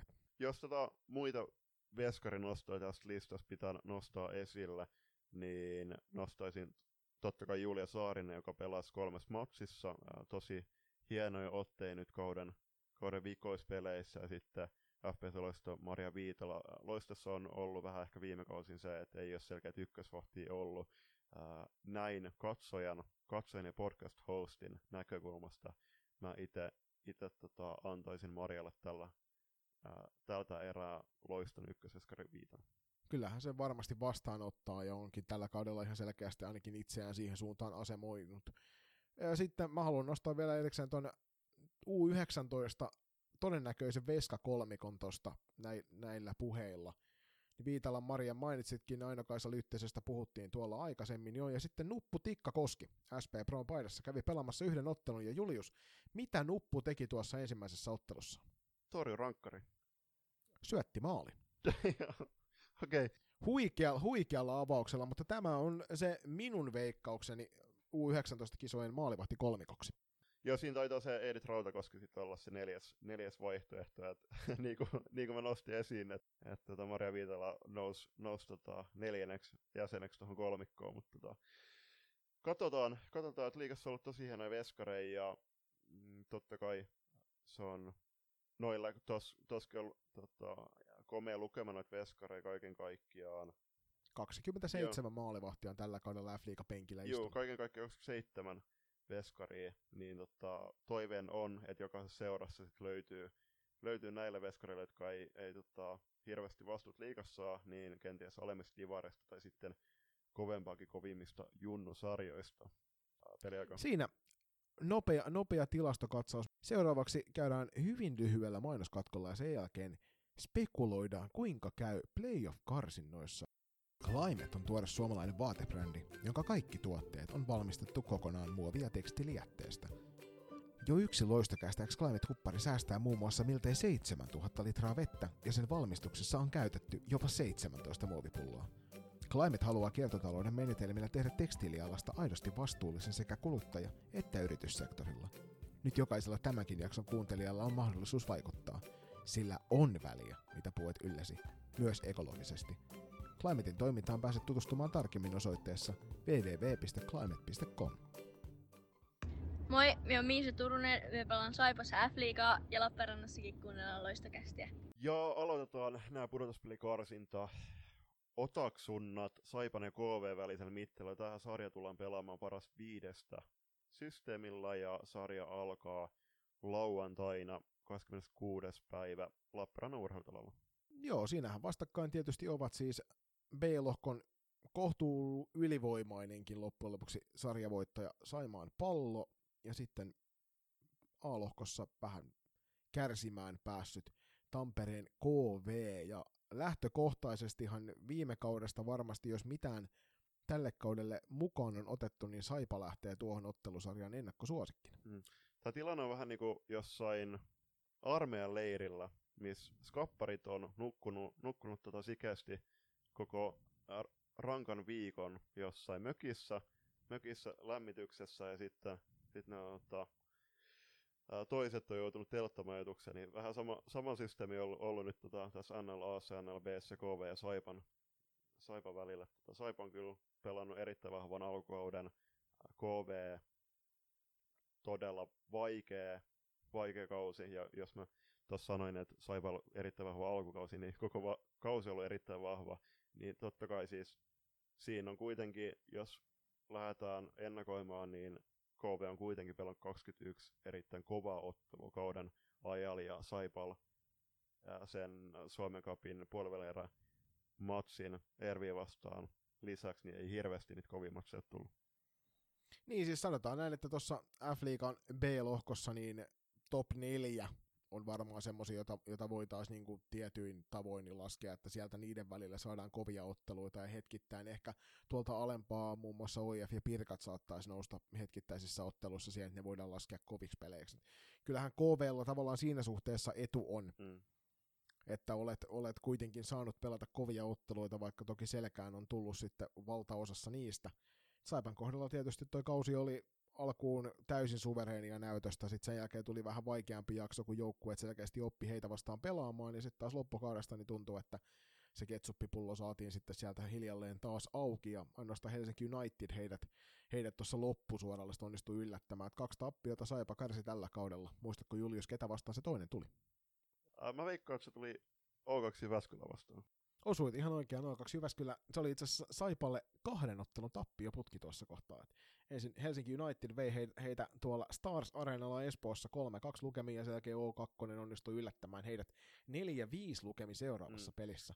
Tuohon, niin kuin, okei, siis kyllä mä osittain allekirjoitan se, että Kärkinen liikon kanssa on tullut, tullut sillä, että on ollut mahdollisuus tulla niin kovia pelejä ja sitten just Pirkat ja OIF, mutta silti okei, okay, Saipa lähti suurimpaan ennakkosuosikkiin ja oikeastaan muistaakseni ennen joulutaukoa varmisti jo paikkansa tuohon tota, näihin kar- karsintoihin, niin kyllä mä silti väitän, että toki joukko on pystynyt valmistautunut rauhassa näihin karsintoihin ja sit va- varaan, niinku, varaa turhaa löyselyä ei ole ollut, ettei se niinku, mitään hyödytä joukkuetta, mutta kyllä mä sanon, että ei Saipa kuitenkaan ole näyttänyt kaikki kortteja tarkoituksellisesti, tarkoituksellisestikaan niinku, noissa kevään tai näissä runkosarjan päätöspeleissä. Jos, jos sallitaan kolmas NHL-referenssi tähän kohtaan tätä podcastia, niin tämä on vähän niin kuin Tampa Bay Lightning. Mm. Että he tietää, että se runkosarja ei ole se, missä mitataan, että onko se hyvä joukkue, vaan se on vasta siinä vaiheessa, kun runkosarja päättyy, jos ruvetaan katsomaan, että onko he tarpeeksi hyviä. Ja Saipalla viime kaudella eräviikinkejä vastaan tuossa nousukarsintasarjassa, niin nousu jäi arviolta puolen sentin päähän. Mm.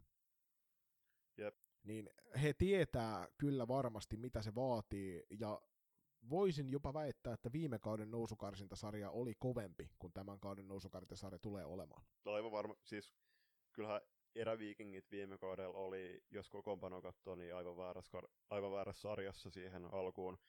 Uh, nytten KV on ansainnut kyllä ihan oma tekemisellään paikkansa tuohon sarjaan, sarjaan ja hyvin, hyvin sanottu, että silti, siis varmasti niinku suuri voiton nälkä Saipalo on, koska Saipalo on ihan niinku käsittämätön määrä lahjakkuuksia, Miisa Turunen totta kai kirkkaamman tähteen siinä, niin to, ei, ei pidä maalalla pirui seinillä, mutta siis kyllähän tämmönen siis tuleva kausi NLBssä olisi, sanotaan että se on aivan, aivan väärä sarjataso sitten Saipalla. Niin, voidaan toki sanoa, että Saipalla myöskin se ongelma sitten tulee siellä kolmannessa ketjussa, että riittääkö sen ketjun tekeminen NLAhan, mutta mm. ne on toki ensikauden murheita sitten. Me ollaan vahvasti molemmat sitä mieltä, että, että Saipa on tässä ottelusarjassa ennakkosuosikki, ja lähtökohtaisesti KV tulee ensi kaudeksi siirtymään sitten tonne NLBn puolelle. Julius, miten sä näet nämä taisteluparit tässä sarjassa? Niin kuin sanoit, että Saipalla ehkä se kolmas kenttä ei, on aika hatara pohjalla, pohjalla ja osittain, mitä on, on jutellut joukkueen suuntaan, niin on ikävi poissaoloakin ollut tota, nyt kauden lopulla, mutta kun mä sanoin, että se Saipan äh, hyökkäyspään tekeminen versus, versus sitten KVn viiskipuolustus. Joo, siinä on varmaan ihan hyvä nosto. Ja sitten jos yksilötasolle mennään, niin toki sitten KVn puolella, niin sieltä täytyy puolustuksesta löytyä Jenni Morottajan ja muiden johdolla riittävän paljon sitten tekemistä siihen, että Miisa Turusen ja sitten myöskin tuo, en tiedä onko Kati Kytisaar pelikunnossa, mutta sieltä löytyy Saipalta sekä ykkösestä että kakkosesta sitten kovan luokan vastuunkantajia. Mutta Juuli Hakkarainen nyt vähintään sitten siinä toisessa kentällessä, se on ne, jotka täytyy pysäyttää, että yksilötaitoa löytyy sitten Saipalta niihin hetkiin enemmän. Ja sitten taas toisessa päässä, niin kyllähän me Saipan maalivahdin Mia Maarasen varhaan lasketaan aika paljon, sillä hänen täytyy pystyä pysäyttämään myös Elli Kylmäluoma. Ehdottomasti, ehdottomasti. Mia tosi vahva kausi, ja tossakin niin kuin, myös päästään siihen, että kun NLA ja NLPn sarjatasot on kuitenkin ää, tasoiltaan hyvinkin erilaisia, niin kyllähän KV-sakin, tai tuolla NLAssakin, niin niillä pelaajilla on huomattavasti parempi lau- laukaisutaito verrattuna esimerkiksi NLB-jengeihin. Joo, siis varmasti niin kuin huipputaidon, sarjako, jos katsotaan niin kuin sarjalohkojen kohdalta, niin huipputaidon ja sitten sen heikoimman taidon välillä mm. on paljon pienempi ero NLAssa kuin NLBssä on. Jep. Et siitä ollaan kyllä varmasti samaa mieltä, että tavallaan niin sen huipun ja pohjan välillä on paljon enemmän eroa tuolla, mistä Saipa tulee tähän sarjaan. Jos sun pitäisi Julius heittää ennakkoon, niin kuinka tässä sarjassa käy? Mm, Tämä tuleva viikonloppu tulee olemaan ole, tota, käänteen tekevin tuossa sarjassa. Et se, jo, jos, jos Saipa voittaa molemmat, molemmat pelit, eli la, ää, lauantain pelin Lappeenrannassa ja sunnuntain pelin, muistaakseni Spiraalilla pelataan Tampereella, niin siinä vaiheessa Saipa menee kyllä tosti sarjasta puhtaasti 3-0 jatkoa. Mutta kyllä mä veikkaan, että KV yhden pelin raapii ja täten sarja menee KV 3-1. Eikö, ja täten sarja menee Saipalle 3-1. Joo, se ei hirveän kaukana totuudesta ole. Mä veikkaan myöskin sitä, että, KV näissä, näissä otteluissa pystyy kyllä nyt näyttämään sitä parasta omaa osaamistaan. Ja toki niin kuin menneen kauden hyvistä, hyvistä otteluista johtuen, niin heillä on siihen parempikin mahdollisuus tässä sarjassa. Ja toi 3-1 kyllä houkuttelee aika paljon, mä veikkaan, että KV vie tästä sarjasta kaksi voittoa. He pystyy voittamaan noin molemmat kotipelinsä. Mm. Ja Saipa sitten johtuen siitä, että Saipa taas puolestaan pääsee tähän kotiedun turvin tähän sarjaan, niin Saipa vie ne kaikki kolme kotiottelua, mm. ja näin ollen tämä sarja päättyy lukemiin 3-2, ja Saipa nousee ensi kaudeksi NLAn puolelle. Ja KV, jotka aina Tuohon äh, viime kaudella on karsinnan sarjat piti pelata tyhjillä katsomoilla niin nyt mä toivon, että molempien joukkueiden kannattajat oikeasti saapukaa paikalle sekä Lappeenranta että Tampereella kannattamaan teidän joukkueet hyviä suorituksia. Huikea sarja joka tapauksessa tiedossa ja itse en paikan päälle ainakaan näillä näkymin pääse katselemaan noita otteluita, mutta saat Julius ilmeisesti erään erittäin tunnetun salibändipersonan kanssa menossa paikan päälle kahteen ensimmäiseen näistä. Ää, ainakin ekaan tuohon Lappeenrannan matsiin lä- lähdetään Tero Töyrolan kanssa lauantai katsomaan paikan päälle et on, on jo junaliput ostanut. Ää, totta kai suuri kysymys kuuluu, että tuunko ehtimään junaan. Katsotaan, tavoitteena ainakin se. Mutta makeet päästä, että eka kertaa tuli Lappeenrannassa käyty silloin Suoni Walterin kanssa syyskuun lopulla ja nyt heti perään uusiksi, niin myöskin kiva, kiva nähdä, että silloin Lappeenrannassa oli loppu, tai alku syksyä, ja nyt puolestaan sitten on alkavaa ke- kevättä, niin mikä sen parempaa. Joo, vähän on itsellä toiveessa vielä, että tuohon sunnuntain peliin sitten pääsisi tuonne Tampereen suunnille katsomaan tota, mutta, mutta en lähde venymään sen takia liiallisuuksiin, että tuo Ruutu Plus näyttää nämäkin lähetykset varmasti hienosti, hienosti livenä, niin tulee sitten katseltua niitä, kun muilta kiireiltä ehtii. Just näin. Mennään sitten hei nopean pienen maino, mainoskampanjan kautta eteenpäin tuohon toiseen ottelusarjaan. Yhtä ulalla kuin mummo Kuutamolla ilman sukkapuikkoja. Loistokäästä.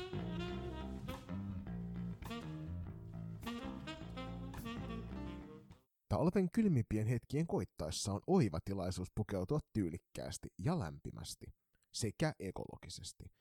Käy siis tarkastamassa Loistokästi verkkokauppaosoitteessa kauppa.kloffa.fi kautta Loistokääst. Ja sehän ottelusarja mittelöidään salipäännöseuran rankkojen ankkojen Helsinki Unitedin välillä. Ja mitenkäs minä Joni näen tämän sarjan ennakkoasetelmat? Aika lailla samoista jutuista puhutaan kuin tuossa äskeisessäkin sarjassa. Siellä on SSR on käynyt kovia kamppailuita, toki KV verrattuna, niin SSR on käynyt niitä kovia kamppailuita paljon enemmän Mm. menneellä kaudella, koska he ei kirjaimellisesti ole valtaosassa otteluistaan ole olleet niin paljon jälkijunassa, Mm. etteivät olisi taistelleet sitä, siitä ottelun voitosta. Vasta, vastapuolella sitten taas puolestaan hienon kauden pelannut sarjanousia Helsinki United, jota varmasti kukaan ei alkukauteen ainakaan niin lähtenyt veikkaamaan noin korkealla, vaikka he, heidät mustana hevosena nostettiin, nostettiinkin monen joukkueen toimesta siellä NLB-ennakoissa esille. Mutta samat, samat sanat pätee kuin tuohon Saipaankin, että, että niitä laatupelejä on tullut paljon vähemmän Mm. tuon niin kuin sarjan aikana kuin mitä Saipalla ja heidän, heidän myöskin ne kovimmat kamppailut on käyty just nimenomaan tämän sarjan kärkinelikkoa vastaan. Ja noista otteluista toki hatun nostoa sinne Helsingin suuntaan, että niistä on selvitty valtaosista voittajana ja myöskin tuo sarja ykkönen on tullut kaadettua, joka kertoo osittain myös sitä joukkueen iskukyvystä. Joo, siis samaa mieltä, että se Helsingin United on pelannut erinomaisen kauden, että se oli, se oli kyllä jännä, että itse silloin, kun tehtiin sitä ennakkoa, niin aika moni joukkue nosti heidät mustaksi hevoseksi, ja sitten just joukkueenkin suunnat tuli selkeitä viestejä, että tavoitteena on nimenomaan nousta sitten NLAhan, tai nyt ainakin kaksi noihin karsintoihin. Si- myöskin allekirjoitan se, että rankat ankat on kuitenkin pelannut kauden aikana sa, niin päässyt mittelöimään muutami, muutamista niin suurnumeroisista tappioista niin kuin luku, lukuun ottamatta niin tosi kovia otteluja illasta toiseen. Helsingin Unitedin kohdalla se iso kysymys on, että joukkue on kuitenkin noussut nyt sarjaporas, sarjaportaat ylemmä, ylemmäs aina, niin missä vaiheessa tulee ehkä se pelillinen katto, katto vastaan? Niin, se on ihan totta, ja Helsinki Unitedin peli tällä kaudella on voimakkaasti nojannut siihen, että heidän ne kaksi ensimmäistä kentällistään on onnistuneet omassa tekemisessään kentällä, ja heillä on myös ollut semmoinen energiapeli on ollut aika vahva, vahva osa sitä heidän pelillistä identiteettiään, ja se vaatii sit sitä, että niihin päästään niihin vastustajan kärkiyksilöihin lujaa kiinni, ja ennen kaikkea siellä niin kuin vastustajan puolustusalueella niihin päästään lujaa kiinni, ja mun on vaikea nähdä, että, että SSRA ihan samalla tavalla pystyy antautumaan niissä tilanteissa kuin vaikka tuolla F-liiga puolella.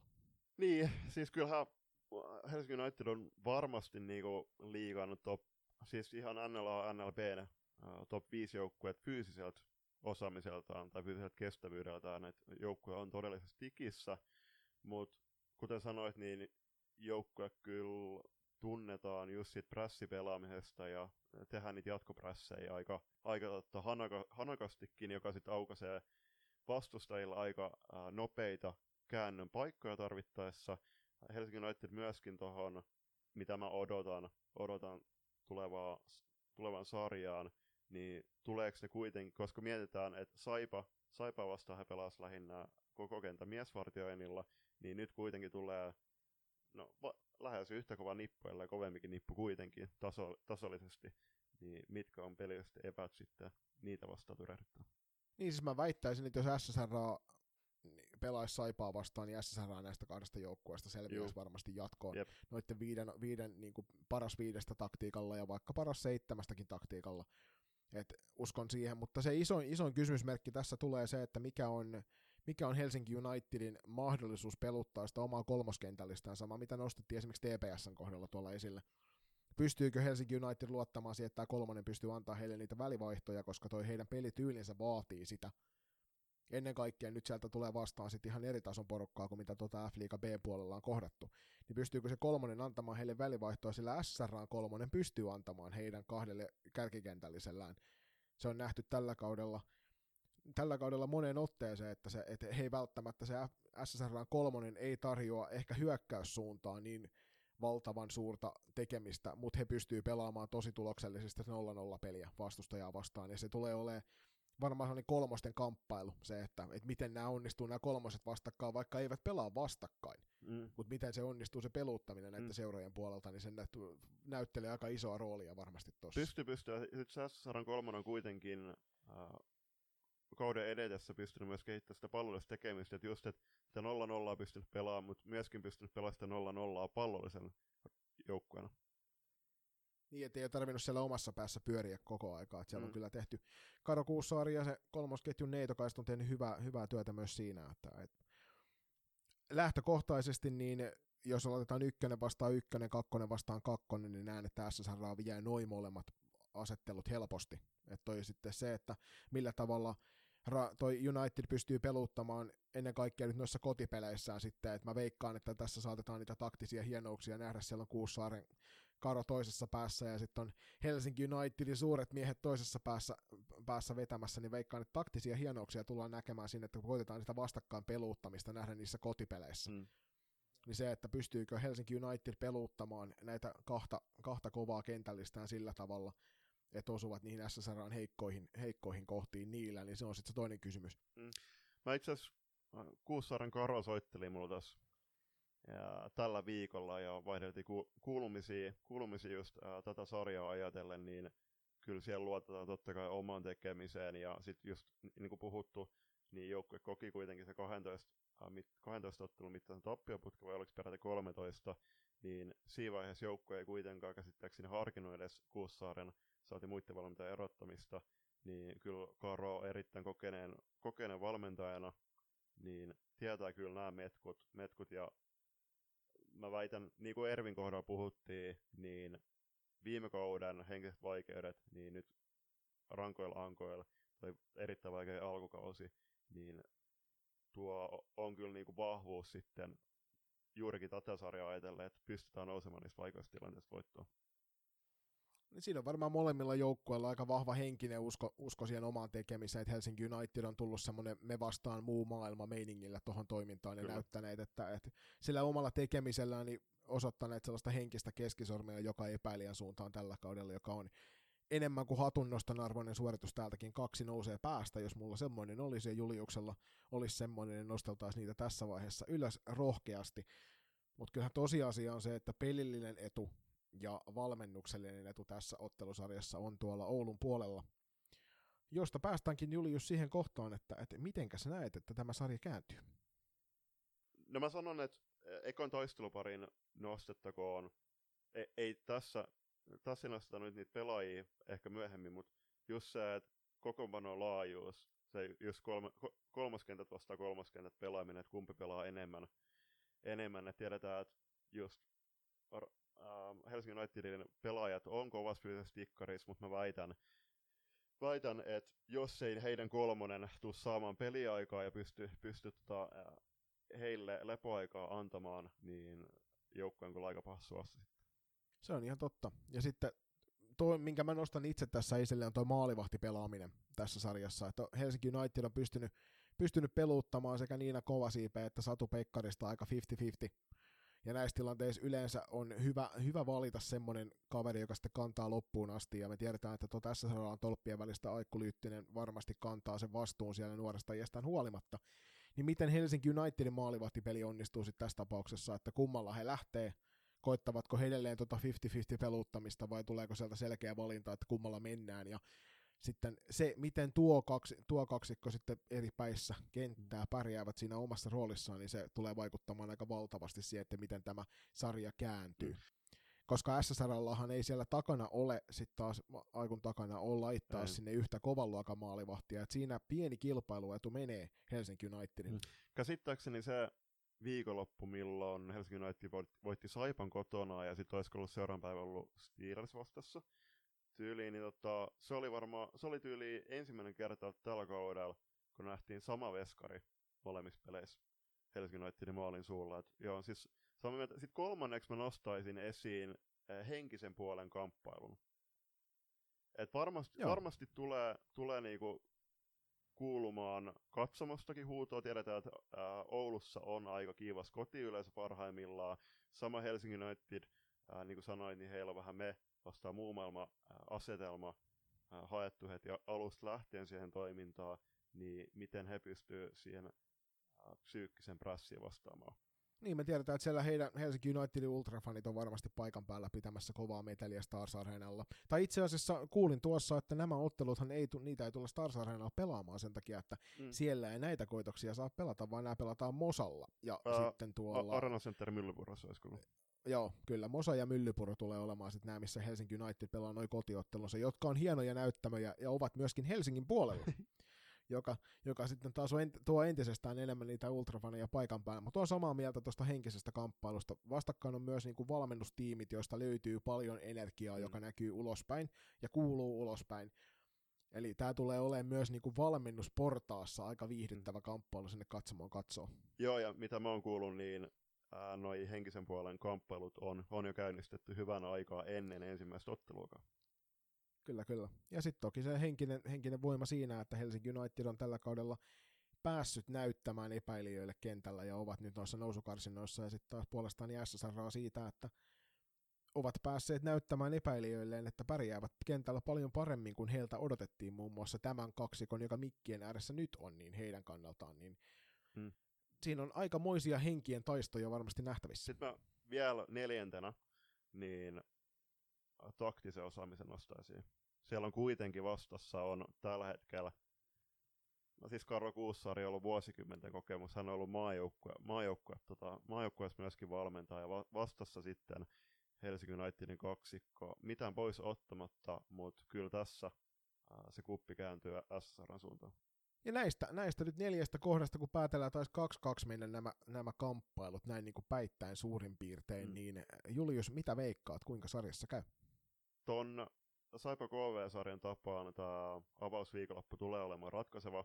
Ja mä sanon, että jos SSR onnistuu nappaamaan sekä, ku- mä uskon, että he voittaa kotona kaikki kamppailut, mutta se, että onnistuuko he nappaamaan sen yhden vierasvoiton nyt heti alkajaisiksi tä- täältä ää, sunnuntaina Helsingin suunnalta, niin se tulee kääntämään sarjan mun näkemyksen mukaan SSRlle suoraan 3-0.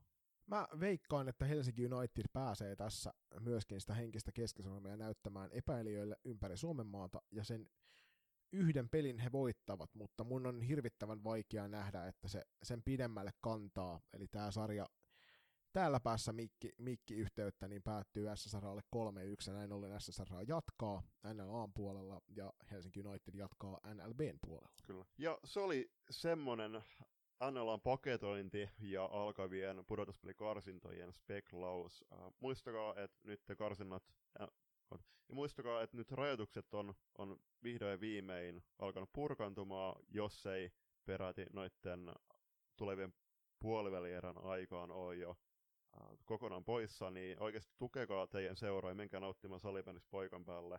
Ostakaa liput ja pyytäkää kaverit messiin. Nautitaan alkavasta pudotuspelikeväästä. No vaikea, vaikea pari vuoden jakso on nyt tämän pandemian kannalta hiljalleen päättymässä. Pa- pahasti näyttää siltä, että muita vaikeita jaksoja on nyt tässä edessä päin, niin otetaan ilo irti siitä, mitä meillä on tarjolla, ja nyt meillä on uskomattoman hieno salibändi kevät tässä edessä, joka alkaa näillä nimenomaan näillä karsintasarjoilla, ja siitä syystä johtuen, niin ottakaa ihmiset juuri niin kuin Julius sanoi, niin kaverit messiin ja menkää paikalle, sillä salibändihän on Julius parasta missä? Paikan päällä.